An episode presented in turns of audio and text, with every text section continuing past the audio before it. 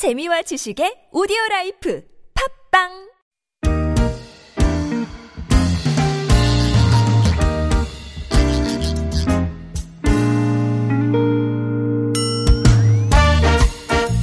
서울 속으로 2부 시작됐습니다. 월요일입니다. 공동주택 상담과 자영업자 여러분을 위한 상담 격주로 진행하고 있고요. 오늘은 김태근 변호사와 함께하는 공동주택 상담 어, 여러분과 함께하겠습니다. 김태근 변호사 소개해드리죠. 어서 오십시오. 네, 안녕하세요. 안녕하십니까. 네. 날 뿌얀데 예. 예. 그래도 주말에 저 단풍 구경 가시고 이럴 땐 조금 괜찮으셨던 것 같아요. 음, 어제는 정말 아무 생각 없이 그 네. 서울 대공원 동물원을 네. 다녀왔는데 예. 어, 너무 좋았습니다. 예. 네, 근데- 이제 뭐 단풍이 한 절반 정도 남은 것 같은데. 그래요. 음. 어. 아직 단풍 구경 제대로 못한 분들은 이제 절반밖에 안 남았다라는 얘기 들으시고 약간 좀 마음이 급해지시겠다. 네. 예. 근데 이제 저 11월에 접어들었고 예, 이제 서서히 자연도 네. 겨울을 준비해 가는 듯이 않나. 그러니까요. 예. 자, 구글 플레이나 애플 앱스토어에서 TBS 애플리케이션 내려받아 설치하시면 실시간 무료 메시지 저희에게 보내실 수 있고요. 카카오톡도 역시 TBS 라디오와 플러스 친구 맺으시면 됩니다. 무료 참여하실 수 있겠고 샵 0951번 단문 50원 장문 100원의 유료 문자도 열려 있으니까요. 편리한 방법으로 많이 들어와 주십시오. 7450번 님이 방금 전에 아, 방금 전은 아니죠. 1부 때 네, 사연을 올려주셨는데 아, 주택에 살다가 빌라 쪽으로 이- 이사를 했는데요. 관리비 청구서를 받아보니까 어, 단지 내 공용으로 사용하는 어, 가로 전기, 어, 계단 전기 이런 게 어, 면적별로 금액이 차이가 나더라고요. 이게 궁금해서 상담을 드립니다. 이게 어떤 어, 법적인 규정이 있는 건지 궁금하다고 하셨네요. 음, 공용 전기료. 그렇죠. 이제 공용 전기료죠. 면적별로 금액이 차이가 나더라. 음, 네. 단지 내 이제 광장에 뭐 이제 그 전기 어, 비용이나 이제 계단에 이제 불 들어왔을 때 그 전기료 등을 얘기를 하는 건데 예. 이제 이거에 대해서 많은 분들이 이제 혹하시는 게 예를 들어 뭐 좀 극단적인 예인데 20평에 한 다섯 분이 사시고 네. 50평대 아파트에 한 두 분이 사신다고 하면 이거를 그 입주민 수 비율대로 하는 게 타당한 거 아니냐 음. 이제 그런 생각을 많이 하시죠. 실제로 사는 그 주민 수로 나눠야 되는 게 음, 아니냐. 음, 음. 집안 면적으로 따질 게 아니고. 그렇죠. 어. 이제 그런 의견도 많은데 예. 이건 이제 법률적으로는 어떤 게 있냐면 그 공용 부분의 지분을 전유 부분의 면적 비율에 따르게 돼 있습니다. 음. 그러다 보니까 그 그에 따른 자산 그 토지 지분도 전유 부분의 면적 비율에 따라 달라지고요. 예. 그리고 이제 그에 따른 채무 부채 비율도 음. 어, 면적 비율에 따라 달라지는. 그 쉽게 생각하면 보통 그 아파트 주차장, 공동주택 주차장 음. 그 세울 수 있는 그렇습니다. 무료로 세울 수 있는 차 대수를 정한 데 있어서도 면적 기준으로 하니까 그렇습니다. 실제로 얼마 몇 분이 사시는지를 따지지 않고 네. 맞아요. 음, 그래서 이 부분은 이제 조금 의문일 수는 있는데 원칙은 그렇게 전유 부분의 면적 비율대로 공용 부분의 지분을 어, 가져갈 수 있기 때문에 그에 따른 채무 부채 또한 그렇게 부담을 하게 된다. 관리비도 그렇게 부담하게 된다라고 이해하시면 어, 될 듯 싶습니다. 알겠습니다. 네. 어, 4993번님, 네. 예전 기준으로 이제 17평짜리, 네. 그러니까 지금, 지금, 기- 요즘 저 환산 단위로, 아, 요즘 면적 단위로 환산하면 56.19제곱미터 정도 된대요. 네. 어, 15층, 맨 위층이고요. 어, 옥상 빈 공간에 어, 조그맣게 창고용을 사, 사용하고 있습니다. 어, 아, 사용하고 싶다고. 음. 예. 이 정도로 창고를 만들려면 어떤 문제가 있는지, 서류는 어떤 걸 준비해야 되는지, 서류 제출은 어디로 해야 되는지, 음. 가건물을 설치할 때 허가를 받아야 되는 건지, 어, 별 지식이 없어서 좀 자세하게 설명해 주시면 좋겠습니다. 음. 조그맣게 만들려고 하시는 건 한 9.9제곱미터 정도, 어, 예전 기준으로 한 3평 정도 되는 음. 그런 창고를 만들고 싶으신가 봐요. 네. 이게 실제로 많은 이제 아파트 이제 공동주택 달- 관리 단지에서 문제가 되는데 왜냐하면 이제 공용 부분이 분명히 어떻게 보면 좀 여유 있는 공간이 남아 있는 공간이 좀 있습니다. 예. 이제 그걸 가지고 뭔가 아깝다 싶으니까 본인은 이제 창고를 만들어서 이렇게 사용하고 싶어 하시는데 음. 여기에 이제 두 가지 문제가 있습니다. 예. 첫 번째로 공용 부분이기 때문에 다른 아파트 입주민들이 그에 대한 동의를 하셔야 돼요. 음. 물론 이제 과반수의 결의, 과반수의 동의를 받으셔야 하고요. 과반수의 동의를 받지 못하시면 이제 그거에 대해서는 아파트 자체적으로는 뭐 무단한 무단 설치 어, 한 건물이 되는 거고 두 번째는 지금 옥상에 설치를 하셨다고 하면 뭐 옥상 같은 경우는 그 관할 행정청의 해- 그 허가를 받으셔야 합니다. 예. 어 근데 이제 보통 이제 이런 경우가 그 아파트 주차장을 보면 지하 주차장에 이렇게 경사진 면이 있잖아요. 네. 그리고 그 경사진 면에 면을 밑에 아래쪽을 막아서 창고를 만드는 경우는 있어요. 음, 그럴 근데, 수 있겠네. 근데 그런 네. 경우는 외부에서 안 보이다 보니까 네. 굳이 뭐 관할 행정청에 신고를 하지 않아도 이제 관할 행정청이 잘 모르니까 그렇게 그냥 흘러가는 경우가 있는데 예. 이런 아파트 같은 경우는 그 옥상에다 딱 가건물 짓는 순간 바로 이제 밖에서 알게 됩니다. 그렇죠. 어, 그러면서 이제 관할 행정청에 따지게 되고 그러면 이제 관할 행정청은 대체로 이제 불법 건축물이라고 허가를 안 해주죠. 음. 음. 그게 뭐 그런 허가를 안 받고 지으셨다면 계속 이제 과태료가 날아오겠죠. 그런 뭐 네, 그렇게 되죠. 날아오겠죠. 어, 그래서 이제 어. 뭐 크게 절차는 일단 원칙적으로 지금 아파트 15층, 6층이라 하셨기 때문에 네. 바로 내 위에 옥상이니까 내가 위에 옥상을 좀 어, 한 세 평 정도 어, 좀 사용하면 어떻게, 어떻겠느냐라고 이제 생각하실 수 있는데 그거는 이제 다른 입주민들의 동의 과반수의 동의를 얻으셔야 하는 거고 예. 그두 번째로 동의를 얻었다 하더라도 그것만으로 가능한 건 아니고 또 관할 행정청에 이 옥상에 가건물을 이렇게 만들어 사용하겠다라고 이제 허가를 받으셔야 하는데 대체로 이제 옥상은 이게 밖에서 다 보이는 공간이기 때문에 관할 행정청에서 대체로 불허하는 경향이 많습니다. 예. 네. 다세대 주택도 그렇고 아파트도 마찬가지고 이제 옥상은 어디까지나 공용 부분이라는 게 이제 기본 전제이기 때문에 그렇습니다. 예, 맨 위층에 사신다고 거기를 뭐 어, 마음대로 어, 사유지처럼 이렇게 쓰실 수 있는 건 아니니까. 네, 네. 예. 그 간혹 맨 위에 계신 분들께 사시는 분들께 그 옥상으로 통하는 문, 음. 예, 문 관리를 맡기는 경우는 있죠. 맞죠. 열쇠 같은 음. 거 그쪽에서 보관하시고 네. 예, 뭐 어, 위급 시에 네. 거기서 이제 열어 주시고 뭐 평소에는 뭐 어떻게 닫아 주신다든지 어쨌든 네. 그런 관리는 하실 수 있는데 그렇다고 옥상을 마음대로 쓰세요 뭐 이런 권리까지 음. 드린 건 아니니까 네. 그렇죠. 예. 아, 그리고 좀 더 복중해서 설명드리면 예. 이제 공용부를 사용할 때는 참고로 임대료는 또 지급을 하셔야 돼요. 아, 임대료가 지급된다는 전제하에 다른 이제 입주민들이 예. 동의를 하시거든요. 네네. 네. 3176번님, 저희 아파트에 복리시설 어린이집이 있습니다. 공동 전기료, 수도 요금은 면적에 맞게 부과를 해야 되는 건지 아니면 면제를 해줘야 되는 건지 궁금합니다. 어, 요건 또, 어, 조금 첫 번째 저희가 다뤘던 질문이랑 약간 비슷한데. 네, 좀 다른. 네, 방향이 음. 다르네요. 네. 그러니까 원칙적으로는 뭐 공동 전기료, 수도료 이게 다 공용 부분 어, 공용 부분에 대한 사용료를 얘기를 하는 거 공용 관리비라고 하고요. 예. 이제 예를 들어 각자 집에서 사용하는 전기료, 수도료는 이제 개별 사용료라고 얘기를 합니다. 네.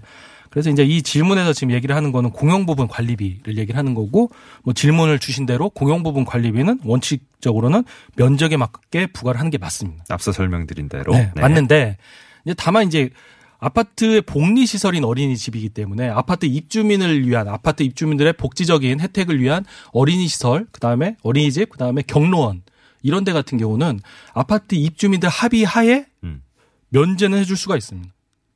그러니까 합의가 있으면 면제할 수 있다. 그렇죠. 그럼 왜냐하면 합- 아파트 입주민들이 다 사용하는 공간이기 때문에. 그러니까. 근데 합의가 없다면 하- 합의가 없다면 원칙적으로 그 면적에 맞게 부과를 하는 게 아, 맞다. 부과한다. 라는 네네. 말씀 드리는 거고. 예. 그런 이제 그 합의가 있는지 없는지 여부는 관리 규약을 보시면 돼요. 관리 예. 규약을 보시거나 네. 아니면 그 임대 계약을 보시면 네. 어, 그러니까 어린이집 임대 계약을 보시면 뭐 공용 부분에 대한 관리비를 면제해 주기로 했다든지. 예. 근데 실제로는 보면 이 공용 부분 관리비를 면제해 주는 경우는 매우 특별한 경우입니다. 어. 어, 특별한 경우고 뭐그 그 어린이집 또는 이 경로당을 활성화시키기 위해서 아파트 자체적으로 입주자 대표회의를 통해서 여기를 구체적으로 이렇게 혜택을 주겠다. 음. 그러면서 아파트 입주민들의 복리시설로서 최대한 활용하고 싶다라는 예. 의사가 반영된 거기 때문에 네, 네. 이런 경우는 일반적인 경우는 아니고요. 면제되는 경우는 그래서 이렇게 만약에 뭐 면제되는 특약 특별한 뭐 약정이나 합의가 없다 그러면 원칙적으로는 그 면적에 맞게 개별적으로 부과를 하는 게 맞습니다. 예. 네.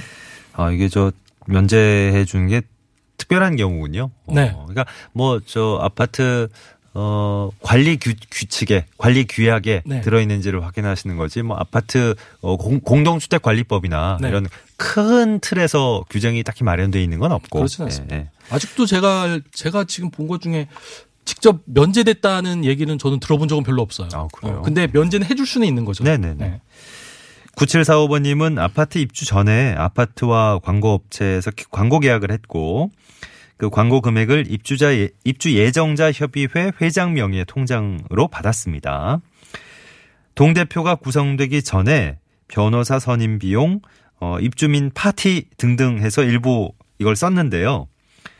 대표회의가 구성되기도 전에 광고료 수입이 들어온 건데 이걸 입주 예정자 협의회에서 쓸 수 있는 겁니까? 만약에 쓸 수 없다면 어떤 식으로 규제가 가능할지요? 음. 어, 아유 또 민감한 문제네. 이거 좀 재밌는 질문이에요. 제가 네. 이, 이 방송을 한 5년 동안 했는데 네. 이 질문은 제가 바- 처음 받아본 것 아, 같은데. 이건 좀, 좀 깊이 좀 설명을 드려야 할 필요가 있다라고 오. 생각합니다. 왜 그러냐면 어, 굉장히 흥미로운 네. 표정을 짓고 흥미로운. 질문이에요, 네네. 이게. 왜 그러냐면 예전 같은 경우는 그냥 아파트에 입주해가지고 입주자 예. 대표회의 구성을 해서 뭐 운영을 하는데 관심이 있었는데 그렇죠, 그렇죠. 최근의 경향은 어떤 경향이냐면 어. 한 입주 6개월 전부터 아파트 입주민들이 모이시더라고요. 모여가지고 이렇게 본인들끼리 카페나 밴드를 또 만들으세요. 맞아요. 그, 어. 저, 가입 심사도 철저하게 하잖아요. 분양권 가지신 분, 뭐 이런 뭐 거. 그건 모르겠어요. 네. 제가 해본 적은 없어서. 네, 확인하시고. 네, 이렇게. 그래서 네. 6개월 전에 이분들이 모이시는데 네. 이 질문의 취지가 지금 뭐냐면 예. 입주 예정자 협의회 아니 회장 명의로 광고 계약을 체결을 한 거죠. 예. 그리고 이 광고 계약을 받아서 보니까 뭐 돈을 썼어요. 변호사 선임 비용을 왜 쓰시는지 모르겠지만 변호사 선임 비용이나 입주비 파티 비용으로 돈을 지출했습니다. 음. 어. 그럼 지출은 할 수 있습니다. 왜냐하면 입주 예정자들끼리 자발적인 모임이기 때문에 예. 어, 지출은 할 수 있는데 네. 여기서 중요한 게 뭐냐면 그러면 입주 예정자 협의회가 지출한 내용을 나중에 아파트 입주민들이 다 들어온 다음에 음. 아파트 입주자 대표회의가 승계하느냐 예. 그거는 별개의 문제예요. 아, 승계 안 할 수도 있는 거예요? 원칙적으로 안 해요. 안 해요? 예. 아, 따로 따로예요? 따로 따로입니다. 왜냐하면 어. 입주 예정자 협의회는 그냥 입주 예정자들이 자발적으로 모인 조직이고요. 입주자 대표 회의는 법률적이 법률적으로 어. 아, 그렇지. 정해진 조직이에요. 그렇구나. 선거를 통해서 투표를 통해서 만들어 예, 예, 조직. 예. 입주 예정자 협의회는 뭐 선거를 하는 게 아니라 이렇게 본인들이 이렇게 그냥 사 모이셔 모임이군요. 그런 거죠. 오. 그렇기 아, 때문에- 그러면 이제 큰 계약이 이게 아파트 그리고 다른 광고 업체 그렇죠. 약간 공적인 느낌이 나는 광고 계약을 체결했다는 거와 연관이 되면 어 이거 좀 애매해지는군요. 그렇죠. 어. 그리고 법률적으로는 이 입주자 예정자 협의회에서 체결한 광고 계약은 예. 입주자 대표 회의가 구성되기 전까지만 어.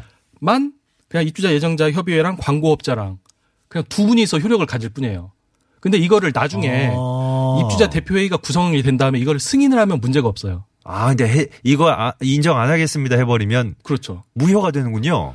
그러니까 무효는 아닌데 아, 아, 그러니까 무- 둘 사이의 관계가 되는 되- 거예요. 그렇지. 둘 사이의 관계가 되고 우리 아파트와는 또 관- 관계가 없는. 그러니까 관계가 없이 돼버릴 음. 수도 있는 거구나. 그러면 이제 둘 중에 어. 하나가 큰 책임을 부담을 하게 되죠. 그렇겠네요. 광고업자는 어 나는 어, 이 아파트에 광고하려고 계약 체결한 그렇지, 건데 그렇지. 실제로는 광고를 못 하게 되는 거고 네.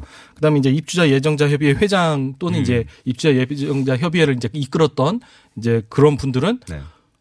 계약과 달리 돈은 받아서 돈을 썼는데 맞아요. 광고. 계약을 집행할 안 수. 없는. 어. 어. 야, 이거 자칫하면 큰 소송으로 비화될 수 있는 수 여지가 있습니다. 있군요. 그래서 어. 이런 문제가 있기 때문에 근데 이제 이 광고 계약 업자 이런 분들은 이런 걸 많이 해보셨기 때문에 이런 예. 법률적인 부분을 아실 거라고 생각을 하는데 예. 근데 또 모르시는 분도 계시겠죠. 그래서 오늘 제가 하나 드리고 싶은 말씀은 아파트 입주자 대표회의는 공동주택관리법에서 정한 법률적인 기구입니다. 그리고 그렇죠. 아파트 입주민을 어. 통해 입주민 선거를 통해서 만드는 공식적인 네. 조직인데 아파트 입주 예정자 협의회는 그런 조직이 아니다. 음. 그래서 둘 사이는 서로 관련이 없고 네. 나중에 만들어진 아파트 입주자 대표회의가 승인하지 않는 한 아파트 입주자 예정 어, 예정자 협의회의 음. 명의의 계약은 무효가 될 수도 있다. 예. 아니면 둘 사이에서 알아서 해결해야 될 사안이 될 수도 있다. 야, 이게 네. 이렇게 명확해지는구나. 이게 네. 법적인 측면으로 보니까 이게 둘 사이에 전혀 관계가 없다. 그렇죠. 이게 이게 확실해지는군요. 어, 흥미롭죠. 어.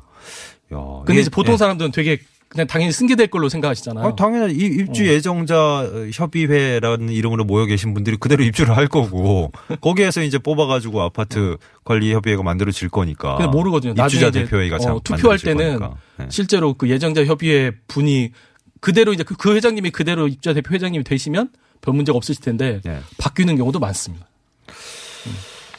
그렇겠죠. 네.